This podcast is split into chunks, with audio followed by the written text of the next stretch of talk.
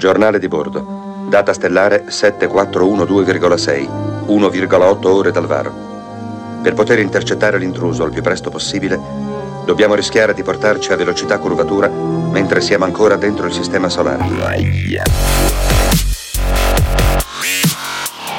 Se ascoltando questo piccolo pezzo di audio non avete sussultato neanche un pochettino, allora vuol dire che probabilmente non siete nerd e siete anche abbastanza giovani, il che va bene così.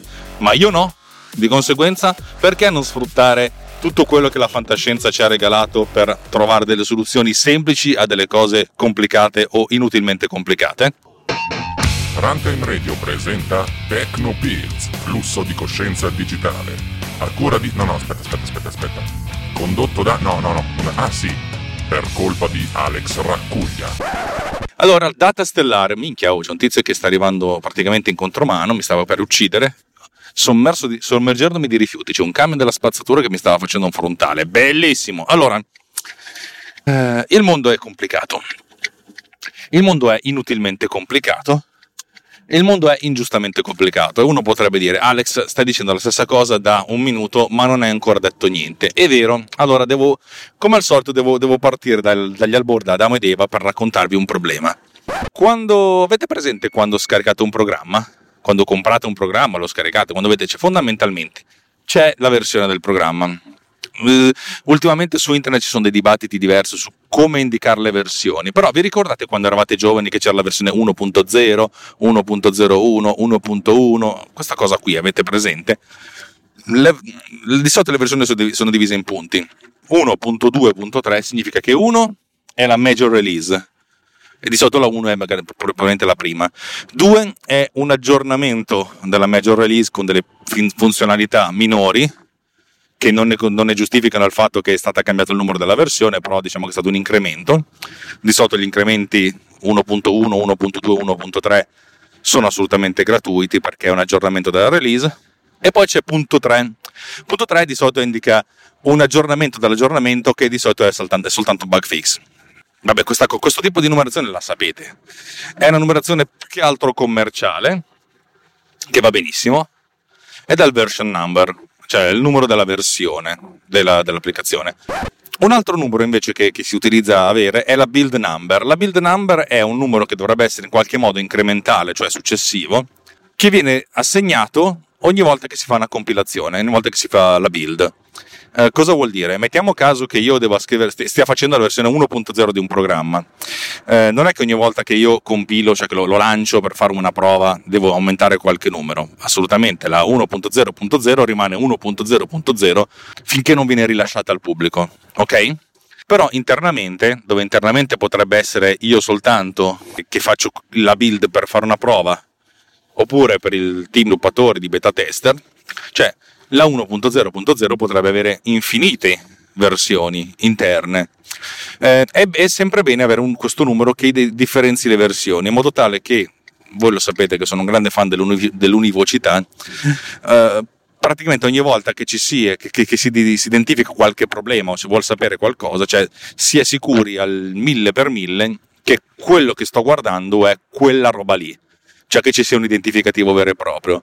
Ecco, per essere sicuri bisogna una, avere una build number e ogni volta che si compila l'applicazione, cioè mela B, command B per compilare, build, questo numero deve essere incrementato in qualche modo. C'è un modo di farlo in automatico. Allora, la cosa interessante è che Xcode non, prevede, non prevede l'incremento della build automatico. Perché? Non ho mica capito questa cosa qua. Secondo me è la prima cosa che uno dovrebbe inventarsi, l'incremento del build automatico. Però vabbè, eh, la cosa interessante è che Xcode è un programma, Xcode è l'ambiente di sviluppo integrato di applicazioni per iOS, per macOS, per WatchOS, eccetera, tutti gli OS che, che vi potete immaginare. Eh, Xcode è un programma talmente galattico, grandissimo, l'eseguibile, cioè, quando lo scaricate sono 8 GB, quando decompattate alla fine sono 19 GB di roba. Cioè, immaginatevi un programma così grossissimo, cioè un programma che vi consente di creare gli altri programmi. Ecco, eh, non c'ha l'incremento del build automatico, che uno potrebbe dire, ma che cazzo non è possibile? È vero, però consente di, di inserire nel momento della build e della compilazione un sacco di cose tra un sacco di cose consente di lanciare degli script da terminale, cioè script Unix, e a questo punto un sacco di gente si è, si è programmata, si è, si è scritto lo scriptino che fa l'incremento automatico. E uno potrebbe dire che figata, c'era il problema, c'è la soluzione, cazzo stai qui a romperci le palle. Sì, e il piccolo problema è che ogni tanto, per qualche motivo a me ignoto, questa roba qui funziona e non funziona.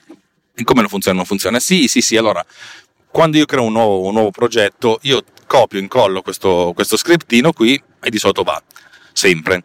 Poi ogni tanto smette di funzionare, tipo l'altro giorno su Poduser alla build 6608, questo non significa che l'ho compilato 6608 volte, perché probabilmente le prime 4000 volte mi ero dimenticato di inserire build, l'incremento de, della build, cioè facevo l'incremento della versione. L'incremento della versione la faccio a mano, si fa a mano. Vabbè, insomma, fondamentalmente ha smesso di funzionare e io mi sono detto che devo trovare un modo, fottuto modo, per far sì di scrivermi una volta per tutte io uno script che funzioni in modo tale che non sono più schiavo di tutti questi scriptini del cazzo. E qui arriva la mia prima soluzione che non ha funzionato, però è interessante raccontarvela.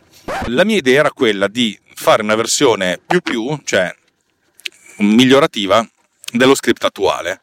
Lo script attuale è molto semplice, ve l'ho detto, cioè sono tre righe di codice. La prima linea di codice legge il numero della build attuale. La seconda linea di codice incrementa questo valore di 1, la terza linea di codice scrive questo valore.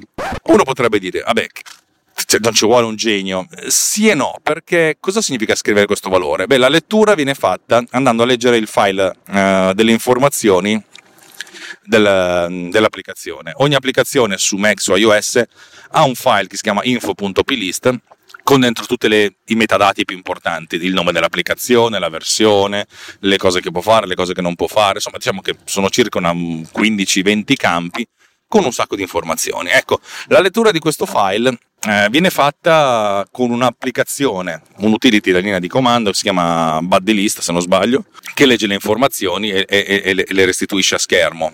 Una volta che le restituisce uno le può elaborare, cioè fare il più uno e poi riscrivere. Tutta questa cosa qua, tra l'altro, viene fatta con un sacco di parametri che vengono riempiti al volo perché uh, l'applicazione Buddy vuole sapere esattamente il percorso assoluto, cioè dove sta questa, questo info.plist, ma l'info.plist dipende dalla struttura delle cartelle del proprio computer e dato che io lavoro con cartelle condivise, cioè per cui posso lavorare sul mio computer a casa, su quello dell'ufficio, eccetera, eccetera, eccetera, ecco, deve essere tutto fatto in maniera molto parametrica. Probabilmente ogni tanto si perde qualche parametro, va bene, ci sta, e alla fine mi sono detto basta, devo migliorare questa cosa. La prima idea che mi è venuta è stata quella di avere una sorta di database, una lista molto semplice dei build number di tutte le applicazioni che sto sviluppando. E in questo modo, cioè, l'idea è quella di scrivere un'altra piccola applicazioncina, piccola, piccola, piccola, che eh, invece di star lì a leggere il numero attuale, il numero attuale lo conosce già perché ha il suo database e lo incrementa di 1 e probabilmente se lo salva. Per cui ho scritto una piccola applicazioncina da 10 righe a linea di comando che fa proprio questa cosa. L'idea era quella di restituire un numero successivo eh, incrementandolo e probabilmente anche potendo oh, prevedere anche di, di, settare questo numero. Cioè in questo momento Producer è alla versione 6608, non potevo cominciare da zero.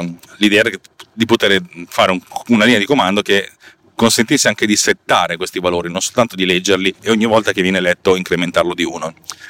Questa cosa ha funzionato male, Uh, probabilmente se lo rifacessi adesso, dopo quei 10 minuti di lavoro che non ho sprecato, uh, funzionerebbe. Eh, in pratica non riuscivo a leggere da, da me stesso, dal file plist, il, il bundle ID, cioè il, numero, cioè il nome univoco dell'applicazione, che nel caso di Producer è media.ulti.producer, perché va con la notazione inversa. Così facendo andavo a leggere questo, questo valore, andavo a scriverlo questo valore, però non riuscivo a, a scriverlo poi successivamente sul, sul build number. Per cui mi sono detto, devo trovare una soluzione alternativa che fosse anche un pochettino più universale. E, e adesso, quando finisce questo capitolo e ne inizia uno nuovo, eh, ve lo dirò. E allora mi è venuta in mente una cagata. Eh, noi dobbiamo identificare un oggetto con un numero, con una sigla, con qualcosa che, barca miseria, identifichi solo quell'oggetto in maniera univoca. E, e allora ho fatto questa pensata. Perché invece di legare questo numero all'applicazione, non leggo questo numero all'istante di tempo in cui viene creata? Cioè, è una cosa relativamente semplice. Noi abbiamo la data, cacchio, la data ti dà la possibilità di, di identificare un istante di tempo. In questo istante di tempo fai un, una sola build, perché è difficile che tu faccia due build della stessa applicazione nello stesso istante di tempo, basta usiamo la data.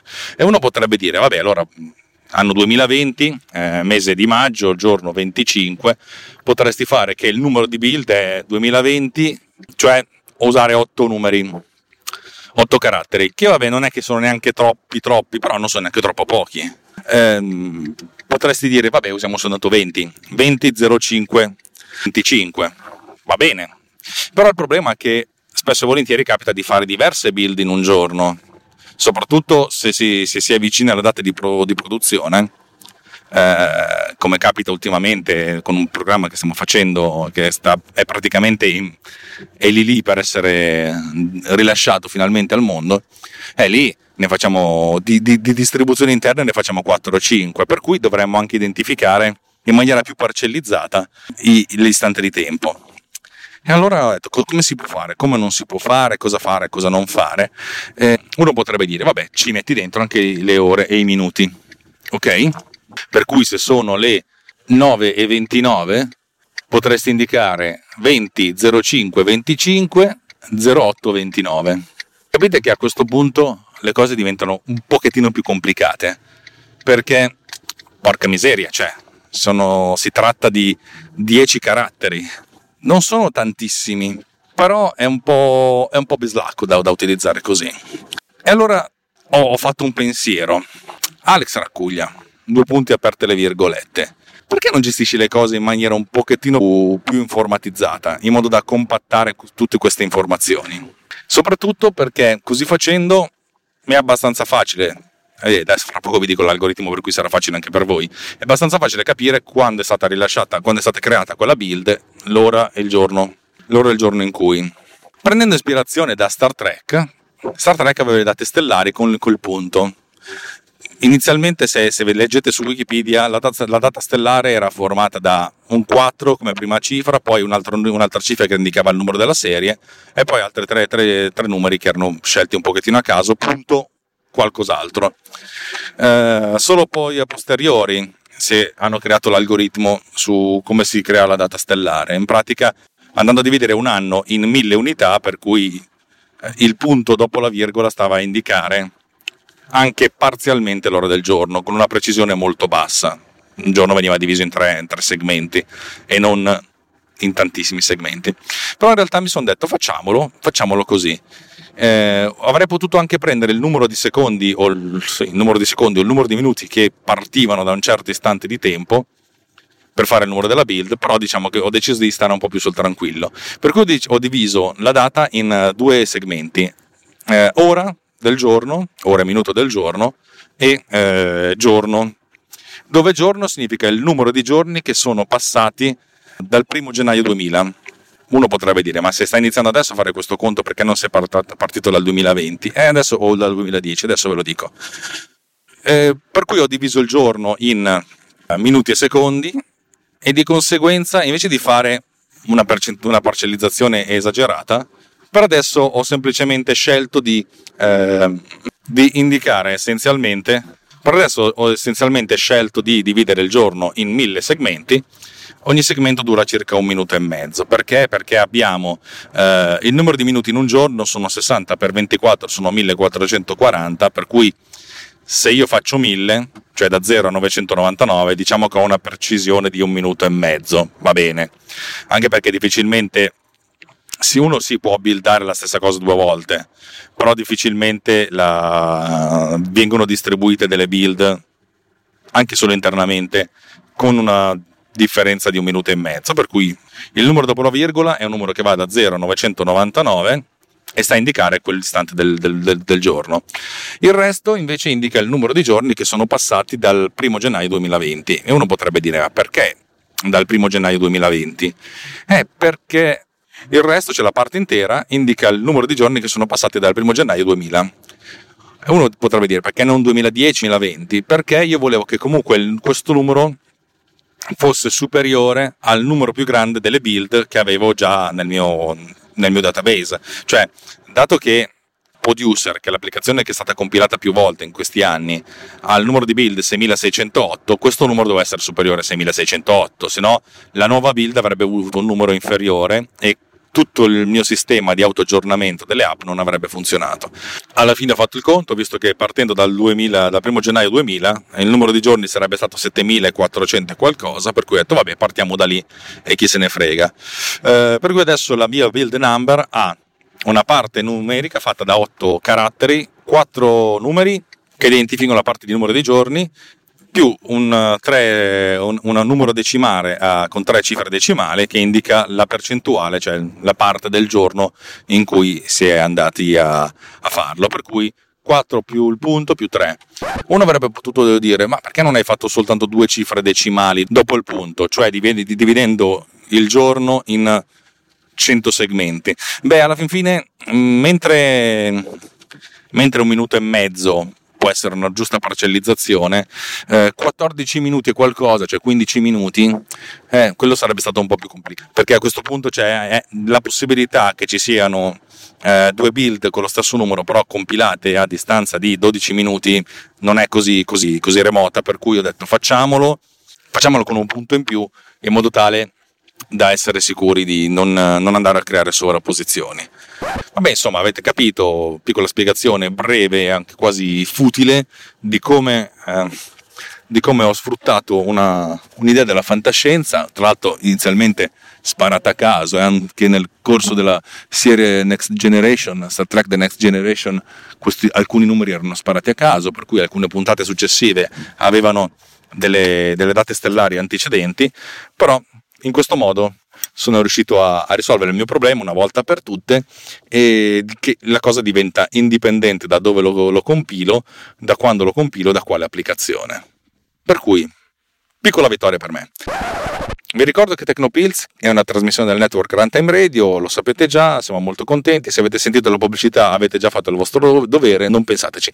Se vi va di interagire con il sottoscritto, mm, fatelo più che volentieri andando su, su Telegram, che è la cosa che preferisco, telegram.me slash Riot, il gruppo di discussioni di Tecnopills e di altri podcast tecnologici di Runtime, altrimenti boh, cercate Alex Raculi e trovate il modo di, di contattarmi. C'è chi lo fa su LinkedIn, c'è chi lo fa su Twitter, c'è chi lo fa per email, alex.alexracuglia.net e c'è chi lo fa venendo a bussare alla mia porta. No, non è mai successo, però qualcosa del genere.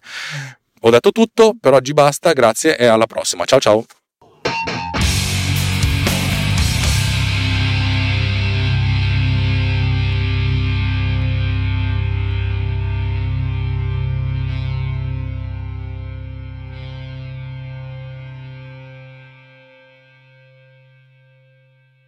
Beh, era molto tempo che non aiutavo a far nascere un bambino.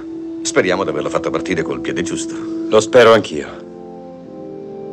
Credo che gli abbiamo dato la capacità di crearsi un proprio scopo dalle nostre debolezze umane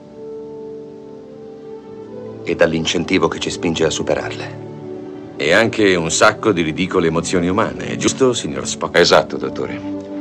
Per sua sfortuna, in futuro purtroppo dovrà avere a che fare con quelle. Interrogativo da Starfleet. Chiedono un rapporto su vittime, danni e stato d'efficienza della nave. Segnali due vittime. Il signor Elia. Il comandante Recker. Sì, signore. Correzione. Non sono vittime. Sono... Li dia come dispersi. This has been done with Power Recorder.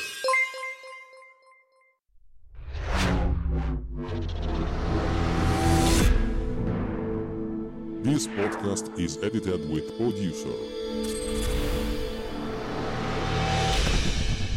Discover more at ultimedia slash producer, ulti.media slash producer, P-O-D-U-S-C-E-R.